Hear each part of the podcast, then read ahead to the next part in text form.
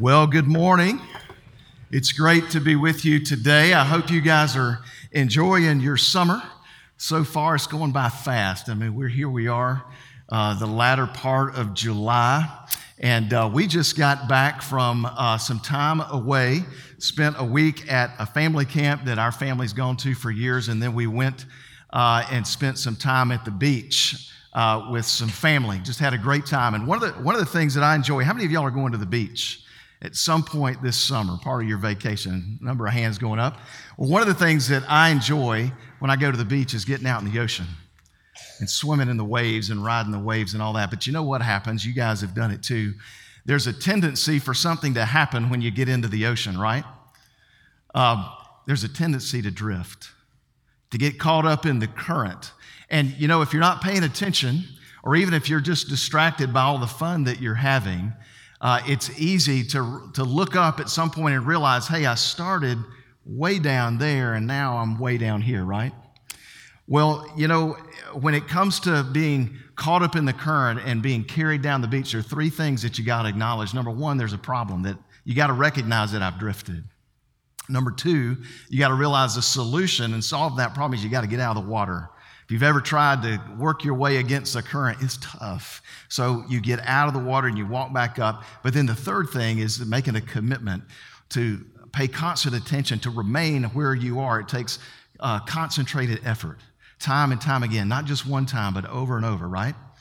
And so this morning, uh, as Kevin described, is going to look a little bit different than we typically do Sunday, but I want to share some thoughts with you to set it up. Then I'm going to invite some of our ministers to come up and join me here on the stage for a Q&A time and a discussion. But, um, you know, one of the things as I was thinking about this next generation is Israel was a nation that, that got caught up in drifting away from where God where they started and what God's intentions were, and they found themselves way down, far away from what God had planned. And so, look with me, if you will, at Psalm 78. If you got your Bible, look at that. It's up on the screen as well. But I want to just read these verses, eight of them. It's the second longest psalm. I'm not going to read all of it, okay? But I want to read the first eight verses because I think it's important for us to take a moment and think about establishing some biblical uh, foundation for what we're going to be talking about today. Listen, this is uh, uh, a psalm written by Asaph, and he says this starting in verse 1. He says, Listen, O my people, to my instruction. He says, Incline your ears to the words of my mouth. I will open my mouth in a parable, and I will utter dark sayings of old, which we have heard and known, and our fathers have told us. And so let me stop right there. In the first three verses, uh, he's saying, listen to this. Literally, it's a word, when he says incline your ear, he says bend your ear. He says, listen, this is important. Pay attention. I'm about to say something that not only uh, uh, am I going to share it with you, but it's something that you've heard before. He said, This is something that is known to you and it's worth being reminded of. And lastly, they've heard it, he says, from our fathers who have told us, has been passed down from one generation to another, from fathers to sons. And it's a familiar message. And this is what he says in starting in verse 4. We will not conceal them. This is a statement of commitment that they're making. We will not conceal them from their children, but tell to the generation to come the praises of the Lord and his strength and his wondrous works that he has done. For he established a testimony in Jacob and appointed a law in Israel, which he commanded our fathers, that they should teach them to their children, that the generation to come might know, even the children yet to be born, that they may arise and tell them to their children. And so he's saying in verse 4 we're not going to conceal this, we're going to make it known, we're going to tell them. And he says, We're making a commitment to pass this down, what's been passed to them. And what is it that they're committing to pass down? He says, The praises of the Lord, verse 4. He says, The strength or the power, literally the fierceness of God, as a, as a fierce warrior in battle, the strength and power of God, and the works that He's done among them. His work that established a testimony to other people of God's presence and work in their nation. They wanted to talk about those things. And lastly, the giving of the law.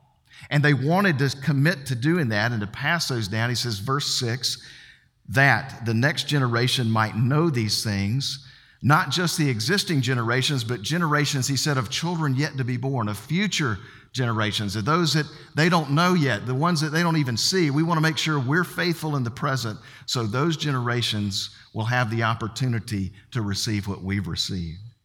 And their goal is to tell them three things to put their confidence in God, to not forget His work. Second, to keep His commandments. And third, to not be like their fathers. Now, that, that's a sad testimony. I was fortunate in my life to have a wonderful dad.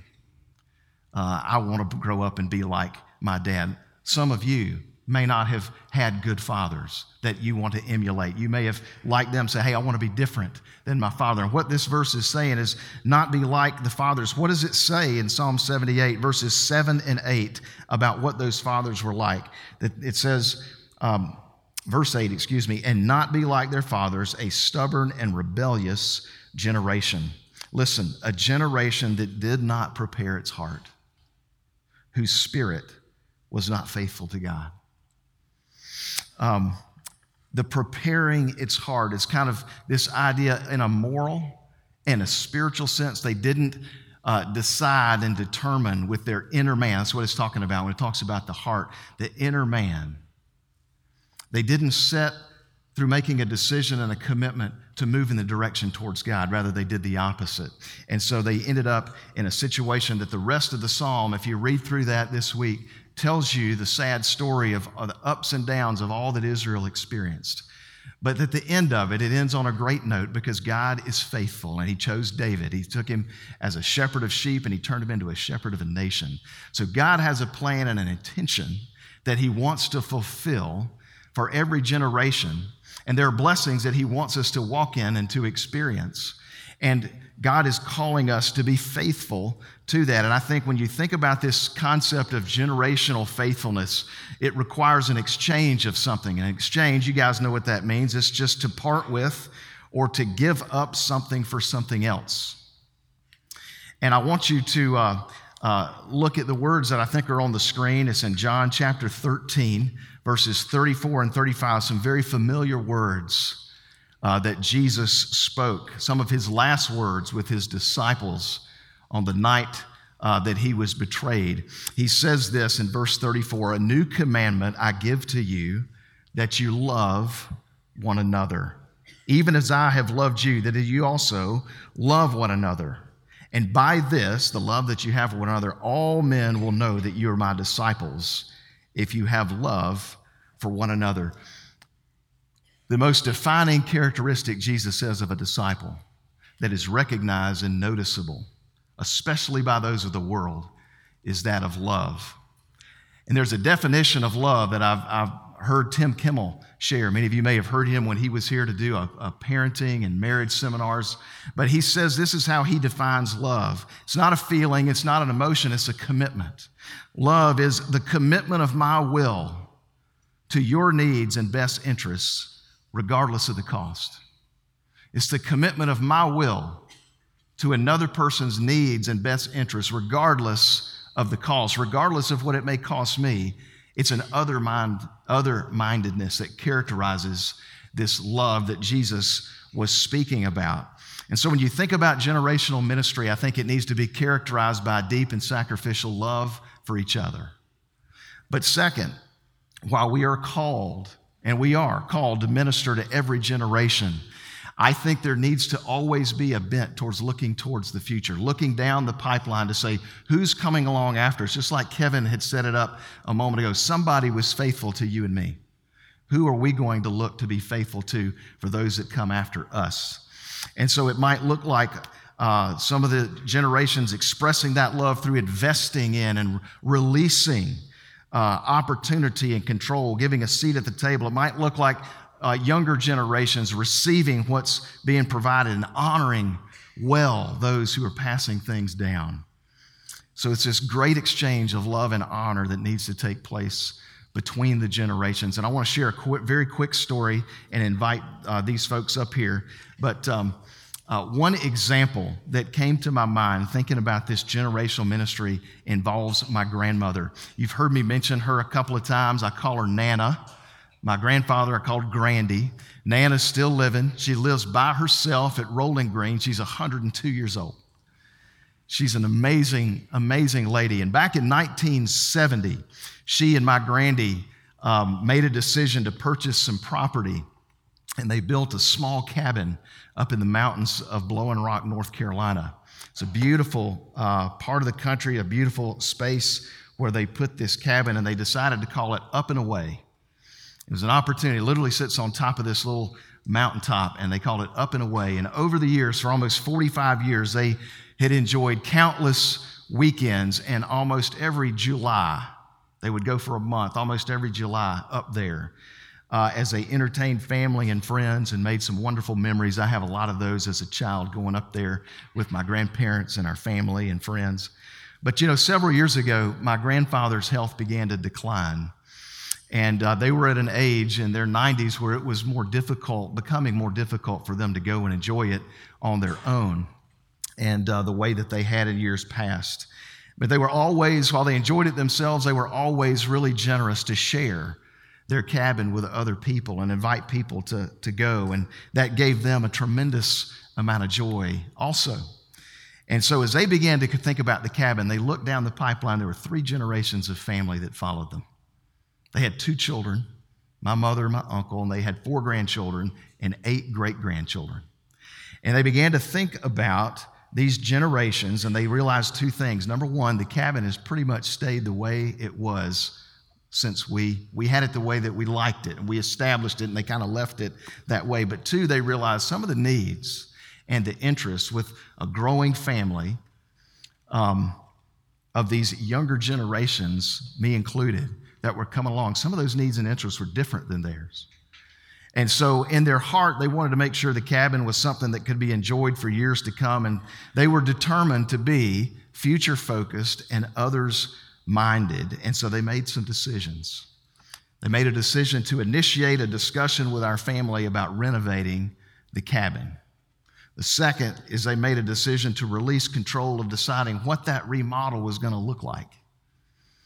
Um, and invited uh, us to have a seat at the table in making decisions and allowed their granddaughter's husband to redesign it. All right?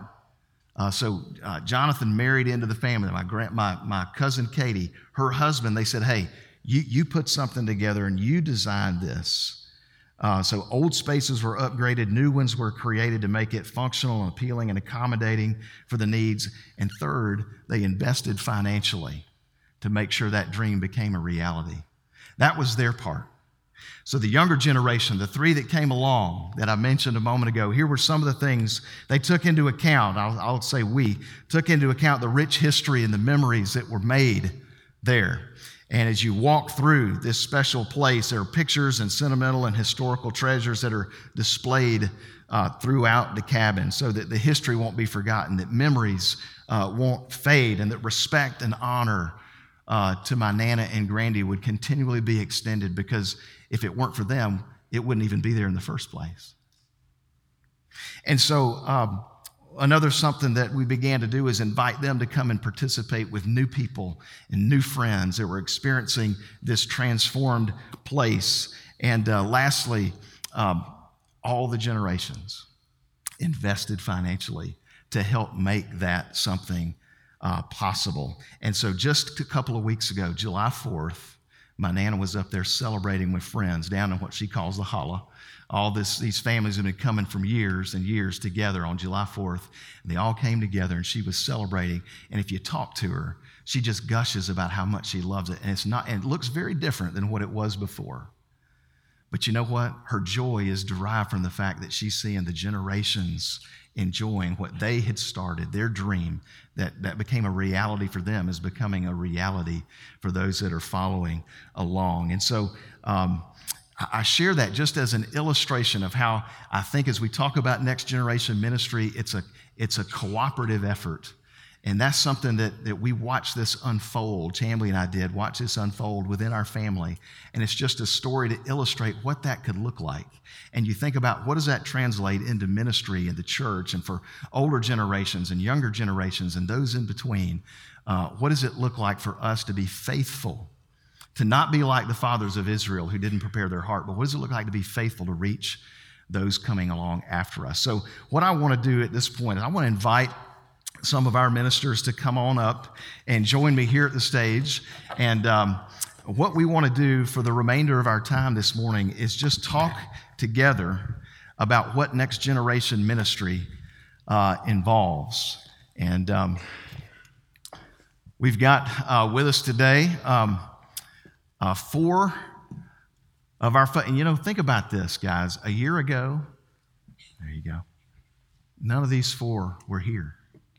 And Lord has been faithful to provide. You know, Taylors has been through a lot of change and transition with our staff, with membership, but God has been so faithful to bring us a team of people that are going to help lead the way here at Taylors, to help all of us to work together towards being effective at reaching the next generation. So we want to spend some time talking about some questions. I'm just going to ask. You've heard me talk already, so I'm going to let these guys uh, share some of their thoughts. But there's, there's two goals, or there are two goals uh, in doing this today. Number one is to have them share some thoughts about reaching down.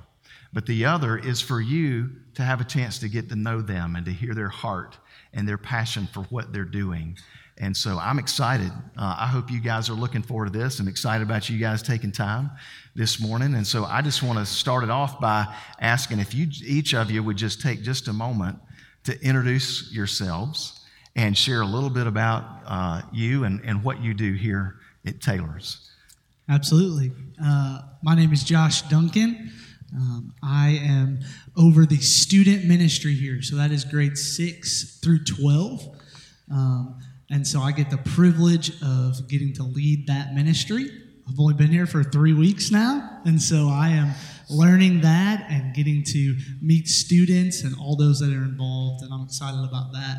Um, a little bit about me, my wife, her name's Brittany. We have a two and a half year old, Selah. Um, and so we are so excited to be here, get to invest into the next generation. Well, my name is Molly Holder, and I am your preschool coordinator, which is birth through K 5. And it's been about a year since David introduced me right down there, along with my husband of about six years, Ryan, and um, our daughter, Tinsley Lane, who is 14 months old. And um, but I was raised in Irmo, South Carolina, which is close to Columbia, um, by two wonderful souls. My parents showed me Jesus every day, um, and I'm so thankful for them because they molded me into the person that I am. I'm a relationships person. Um, so, but mostly little people have my heart, and um, I love how they can be in awe and amazement over things that us adults miss. Um, just a quick story. So, this past week, my daughter Tinsley was walking over the air condition that was coming out of our um, floor in the kitchen, and she just, her face lit up and her hair was blowing, and she was just excited and happy over air conditioning. And it just reminded me of this and why I love that, um, that age so much. Um, so, I just love how they capture my heart daily when I'm here. I'm Joseph Eskridge, and I'm over the children. So, birth to fifth grade here. Uh, married, my wife's Ashley. Uh, we've been married for 13 years, and we have three kids uh, Harlow, Oliver, and Waylon.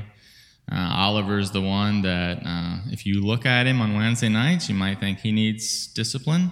Uh, he gets it, but you know, can't discipline all the time. but he's a little crazy, but. Um, I came from Virginia. I've been here about seven months now. Uh, so lived in Virginia all my life until I moved here back at the end of November. Um, and love kids, kind of what Molly shared. I just love the impressionability of kids and just that there's still a lot of that awe and wonder involved in their lives and experiencing things and just being able to walk through them, laying these foundational things as they start to grow up and get into the elementary years and prepare them for moving into student ministry. So, my name is Alex Smith, and uh, I am over the collegiate ministry here at Taylors, and I'm bivocational, so I have a full time job and I also work here with the college students. And I am married to Hannah, who uh, this December will be seven years that we'll be married. We have two kids, Judson and Emery. Emery is also one that looks like she needs discipline, uh, and I can assure you that she gets it. Uh, my dad is a little old school in raising us, so we still do the switch. If any of you guys uh, grew up on the switch, and she's at the age where she has to pick her switch. So uh, it better be a good one. So. Uh, we we agree with that, but uh, no, we are excited to be at Taylors. Hannah and I uh, went to North Greenville, graduated there, And uh, while we're at North Greenville, we came to Taylors uh, under the, the ministry of Dr. Page and uh, Brooks, and so who was over college. So it was really cool to to work uh, or to um, you know be taught by them, and then now come full circle and actually be here on staff at Taylors doing some of the same things. So it's been a blessing to be here, and we are excited um, after uh, so many years to be back up here in Greenville um, and seeing the Lord work. Good deal.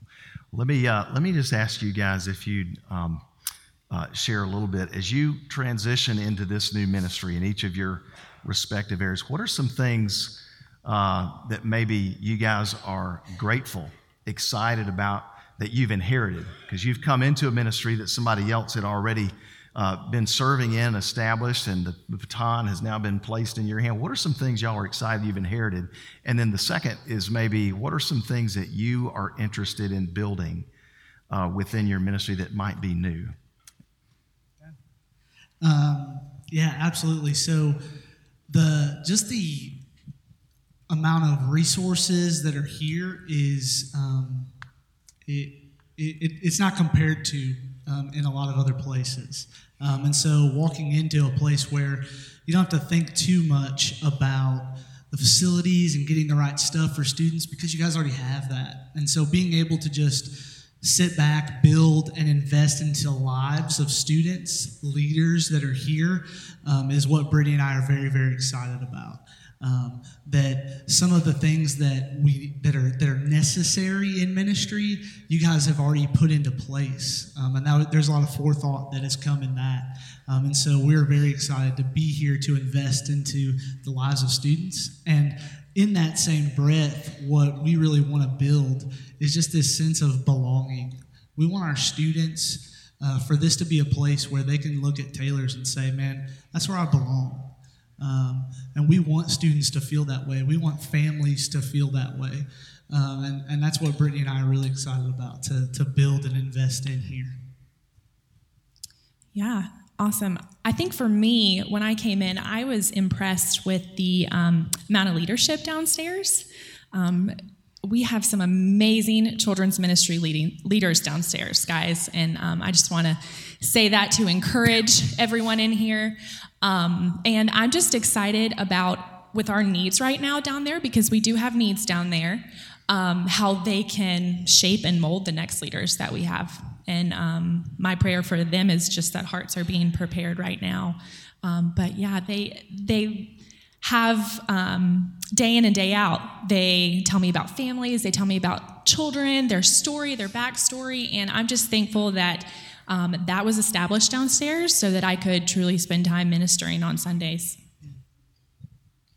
Yeah, I would say kind of the same things. Um, basically, when I came in, uh, it was a healthy situation. I didn't come into like some broken situation that needed all these different things to be fixed. Um, so, like, there was leadership in place. Um, plenty of classrooms had uh, actually teachers in them already. So it wasn't like I was trying to find people for these certain rooms, but I could literally jump into observing and just getting a picture of what's going on. What are kids being taught?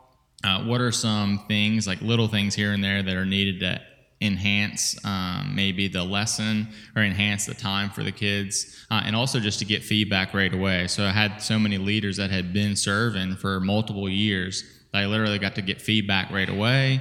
Like, what do you like? What do you don't like? Like, what's your ideas? So it was it was nice to come into a a large team already in place and to get feedback right from the get go, and then I can literally focus on all right based on what kids are going through today, this would be some good things to add in. Or yeah, I agree that that probably doesn't work well. Let's fix that. And then just having um, a healthy, consistent base of members here who give consistently to the church. So that way, there's a healthy there's healthy finances and able to think of things that will help reach the next generation.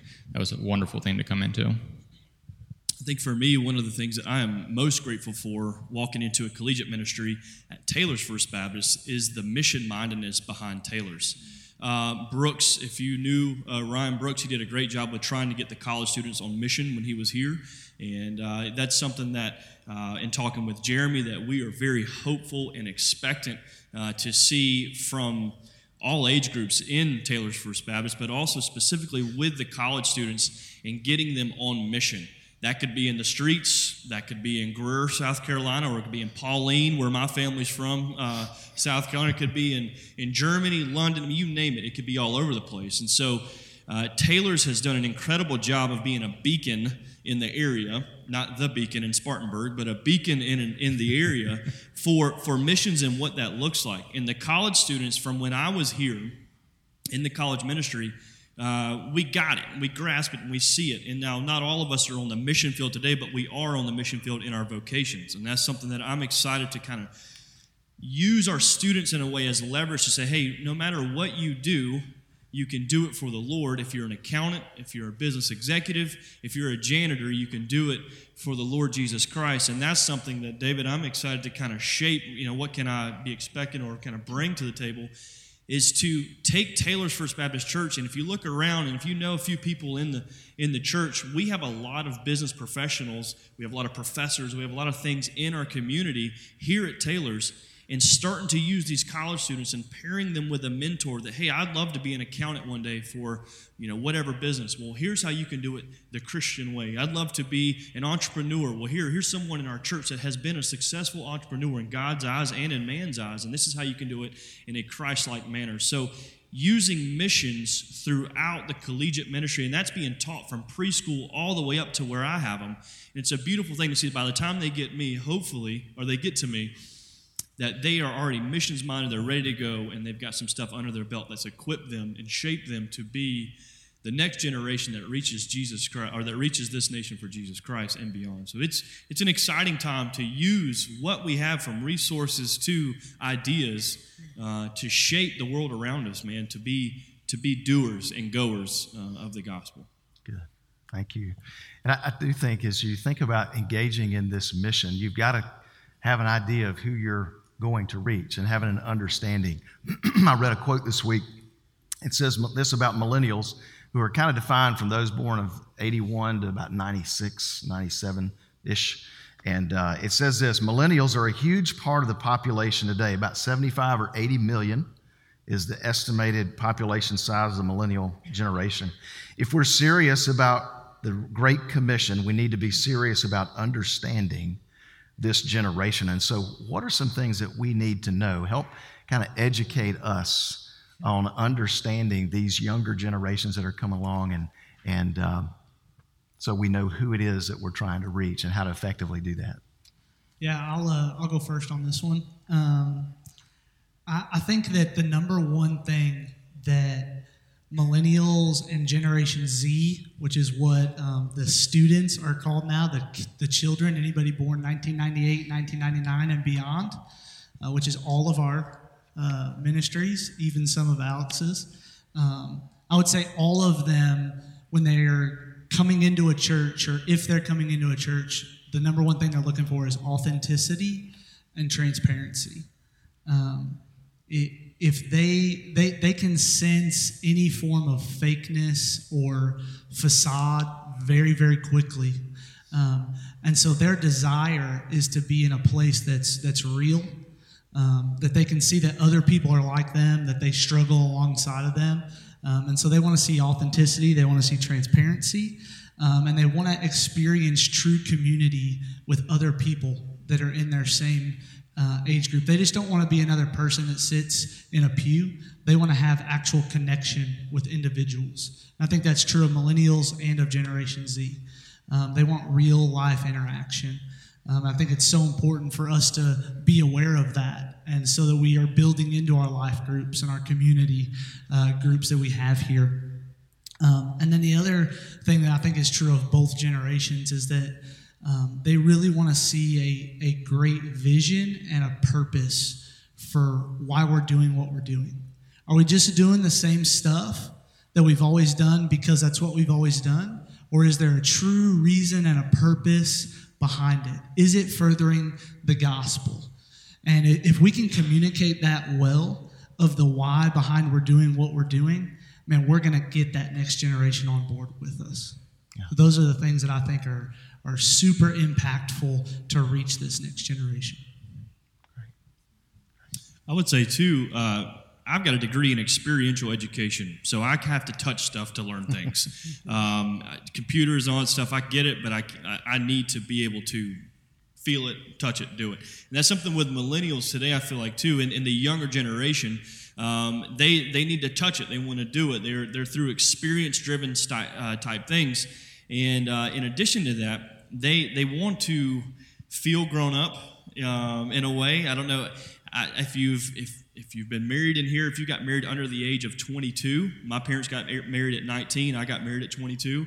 Um, I look at that now at friends of mine that are 18, 19 years old, like there's no way they're ready to be married. But we're worked out, my parents worked out, and I'm sure you all have worked out well, pretty fine. But we want to, students want to see a, a sense of ownership, a sense of leadership. And so I think one thing that is, is letting go of a few things and letting them lead in certain ways. And hey, when they mess up, church, we don't coddle them. I'm, I'm, I'm anti coddle. Uh, oh, it's okay, you'll get it. No, this you don't get a blue star. We're going forward. Like you've got to learn from those mistakes, and you need to be put in positions of leadership and service and those types of things because they want that. They, they desire that to lead. They desire to be respected and, and seen as a leadership uh, or seen in a leadership position. So giving them the opportunities to teach in Sunday schools, to go around in, in our in our communities and just have areas of leadership, giving them the abilities to lead and to take ownership of what they're doing because that's building experience for them, and they'll know what to do or maybe what not to do uh, coming up after that. And so that's something I've seen working with students as well, and collegiate students is man, they just want to they want to feel grown. They want to feel grown up. And so let's give them some chances to actually do that in some some respects and help them along the way. Don't just set them up for failure but hey here's how you can do this differently next time not in a demeaning way but hey as a leader this is what you can do next time uh, to make that go better yeah, and one of the things that when when we do that, it helps them see that purpose and the why we're doing what we're doing when we usher them into some of those leadership roles.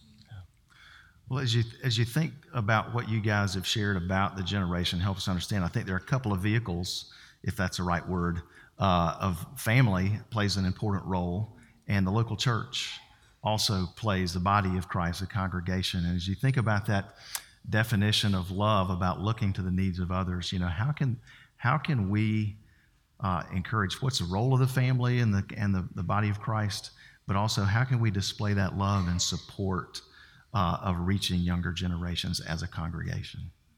chime in on this one. Um, I think a lot of things have already been mentioned, especially the community aspect and the uh, building authentic faith. Um, when when this generation hears something from someone that they trust, they actually hear it and they remember it, and um, and it helps develop that faith in their life. But I think just the local church, um, I think establishing a staff that has the direction of the gospel um, and is true and authentic about reaching this generation with the gospel. It's a practical way, but um, my prayer is that this is that group up here um, I think another way is just that the local church can talk about Jesus more and how he lived. Um, just the way that you know when when we read about him and we learn more about him, that's when you become like him. So two practical ways that I think, but. Um, as far as the family, um, a lot of different ways, and I'll probably speak more on a preschooler level here. Um, but I think the first way is um, hearing God's word and just bringing back the importance of memorizing scripture and just practical ways getting your child a bible that they understand um, helping it helping them um, apply that to their to their little life or their bigger life. Um, so i think that's really important. I also think just having a community like josh and alex spoke about when you are having discussions about jesus with other believers that can speak a lot of more truth into you and develop your faith deeper than just having a teacher speak it directly to you. Um, I think that um, this generation is, is definitely craving community like that so that they can build a deeper faith. Um, and I think, too, just living out your faith um, in your families. You know, don't just talk the talk, walk the walk. Um, don't just talk about wanting to serve for a long time. Actually serve. Let your child see that you're serving. Um, let your child see that you're tithing. Let them see that you're worshiping at home.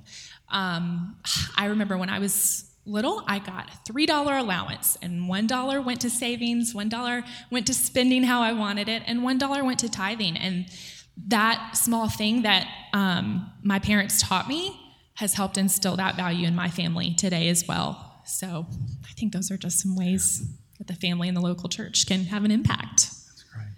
I think it's also important uh, for everyone in the congregation, the parents that we have, to realize that we're a part of it. Like we're a part of the journey. Uh, so we are a part. We are partnering with parents, um, but ultimately the parents are the primary disciple makers of their kids. But we play a part in that, and I think as parents, we want to widen the circle of influence in our kids' lives because you know I want more people also influencing them for Jesus and sending them and pushing them in that direction. And it's important for us to realize that that we play a part in it, uh, but we ultimately are trying to help resource the parents in figuring out things. And like we were talking about, some things that this generation deals with, technology, big thing that's different today than it was years ago. And there's a lot of different avenues of figuring out what are ways that technology can obviously stir up affections for Jesus because we can leverage technology and staying connected with teenagers, students, um, but also we know that technology can rob them of those things and rob them of those affections for Jesus and just kind of help them unplug from the things of Christ because they're just so much into the world of the availability of what technology brings. And it's just one of those places we need to have conversations with parents to make them known like hey here's some dangers of technology. Here's some things that we think are good to do with technology. But there's so many things but it's just really resourcing parents as they are the primary discipleship makers of their kids um, in terms of uh, opportunities or challenges you have you guys have some thoughts on what some of those um, as you look at the ministry, can, I know you've just been here three weeks uh, in just a few months, and then obviously all you guys less than a year. But any thoughts as far as what are some of the challenges that, in terms of Taylors, I'm thinking more specifically here, what does it look like for us? The opportunities in front of us, but challenges. Any of you guys have any additional thoughts on related to that? And then we'll going to wrap up. That clock moves so fast. Yeah. Uh, uh, I, so anyway, I would say one of the things thinking about challenges, and this is not a bad thing. Like life groups on Sunday morning, that's not a bad thing. That's just a way to do life groups. Some people do life groups during the week. Some do it on Sunday morning. But us to recognize is an obviously a challenge because we don't want to pull people out of life groups to volunteer, but we also need volunteers. And we don't want to pull people out of being here in the worship center to volunteer because we want them to be in the worship center and we want them to be in life groups. So that's an obvious challenge that we have to figure out.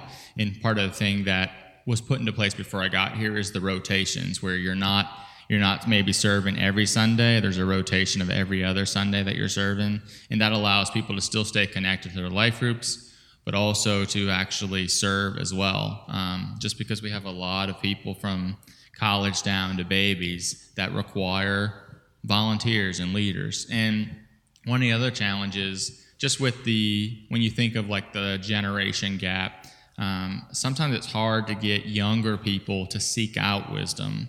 Uh, or to even know what people they should talk to to maybe either ask them to be mentored by or develop that connection. So, part of it, I think, is we have to, as a church, figure out ways to leverage this. So that way it's not just a, I've been serving 15 years, here's the baton, now it's your turn, and I'm done. Like we want to figure out ways to keep this relationship going so that way there's wisdom that's able to be shared off to the younger leader, but also that young, that, uh, person in the older generation still stays involved, but maybe they're not in the same leadership role, but maybe they're still playing a part because everyone has a part to play, regardless if you've been serving for 60 years or you've been serving for two years. Like everyone has a part to play, and there's not this like, I've finished. You know, I've been serving for 40 years and now according to the Bible it says I don't have to serve anymore. Like that's that's not the case. Like we know from everyone we read in scripture, the gospel continues and that's the main mission is to make Jesus known and proclaim him. So regardless if you're 30 or if you're 70, there's still a role for you to play and there's a role on our team just as much as there is a role in other teams here at the church. Yeah, can I speak to that real yep. quick? Uh-huh. Um, I would say that uh, as I was reading and looking at this next generation, the number one factor in students staying connected to uh, the church and to Jesus after high school is that they have three or more adults that poured into their life between the ages of 15 and 18. So, even in a perfect world, if that's a parent, a student pastor, or a children's pastor, that still takes one more, you know? And so we need the church, we need you guys to get involved in young people's lives in a way that says, you know what, I'm available. I'm available to be here to love on you and to pour life into you. I think something real quick, uh, David, as you mentioned at the beginning, if anybody's ever familiar with sailing, you never drift in the right direction. It seems like you know you just kind of float, and it's that's not the way you want to go. And uh, sadly, some of the some of this generation is seen as just drifting because there's uh, on their own fault. There's lack of discipline. Um, your generation, the guys, guys and, and, and ladies I see in here, um, you know, we have a lot of war war veterans in here, a lot of uh, old businessmen and women in here, which is great. And you all have a sense of discipline. Maybe you still tend the garden at a certain time of day. You do this, you know, you do your errands on this day or whatnot. But our students today seem to have a lot a, a lack of discipline and that's something that we can use you all as a church body to instill that in them, saying, hey, this is, this is why we do it and when we do it. Not because of tradition, but because we're disciplined.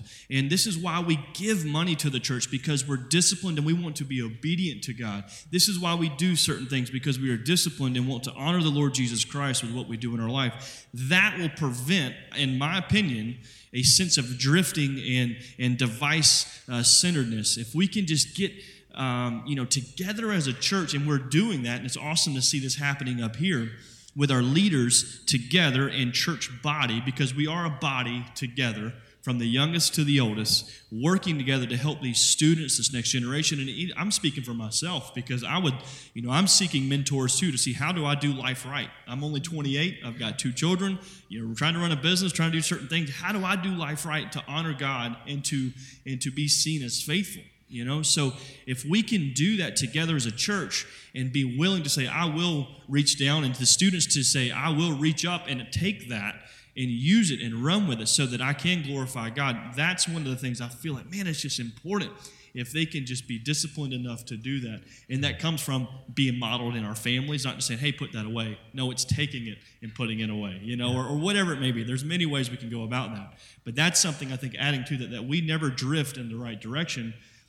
It's going to take our body of Christ together, the Lord Jesus Christ, giving us the wisdom to lead, to teach, and to go and grow together uh, to honor what's here at Taylors, what we believe in, to honor Christ Jesus, I think, as a whole. That's great.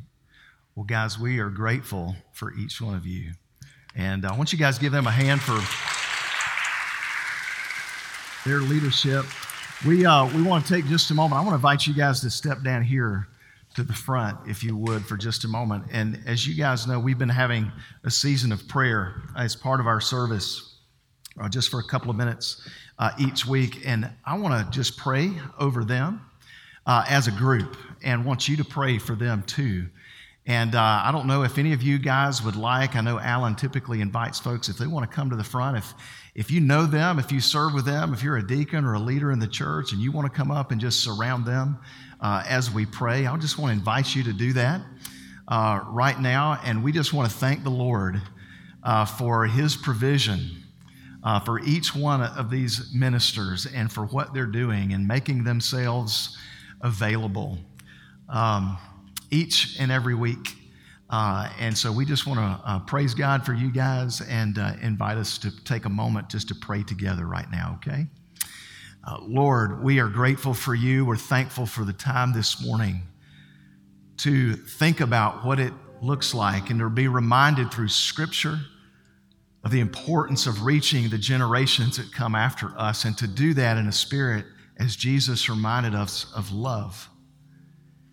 And Lord, I thank you. I want to praise you for this generation that you are raising up, this millennial generation and the Generation Z, and for, as the psalmist said, children not yet to be born, generations that will come along. Lord, you are doing a work in this world. You're doing a work in our country. You're doing a work right here at Taylors. And we want to praise you for the generation that's coming along and for the characteristics that are maybe different than our own. But Lord, they're theirs. And I know that there's a heart within that generation to harness those things, to engage the culture and to share the gospel and to use their life to be a platform so that your kingdom will advance and your name will be glorified and honored in and amongst this nation. And so, Father, I pray uh, for Molly, uh, I pray for Josh, for Joseph, and for Alex. Lord, we all do this morning, and we, as we pray together, we just ask for your, your blessings and your favor over each one of them individually. We ask your favor and your blessings over uh, those uh, preschool parents and children that Molly uh, is over, and Joseph with elementary. Lord, for students from 6th to 12th grade, and for Josh as he starts this new ministry and pours into them, and for Alex, Lord, and his faithfulness being a part of college ministry as a college student, and now to be back to pour into college students as a minister. And that, Lord, you would let their devotion to you be sure. That, Lord, their ministry to those in their areas of influence would bear much fruit. And that, Lord, as you lead and guide them, that you would help them to incline their ear to hear your voice and to be faithful to follow you and to fill them with a passion and a love. Fill our congregation with a passion and a love for the generations. Give us a vision for what that looks like and give us courage to move forward and to do it in a God honoring way. And we pray that in Jesus' name. Amen.